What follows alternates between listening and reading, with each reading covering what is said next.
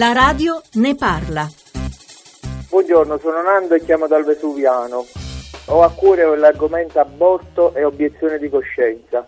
Mi chiedo se la carenza di medici abortisti non sia legata anche a un fatto di eh, opportunità eh, che poi penalizza i pochi che lo fanno eh, veramente in coscienza.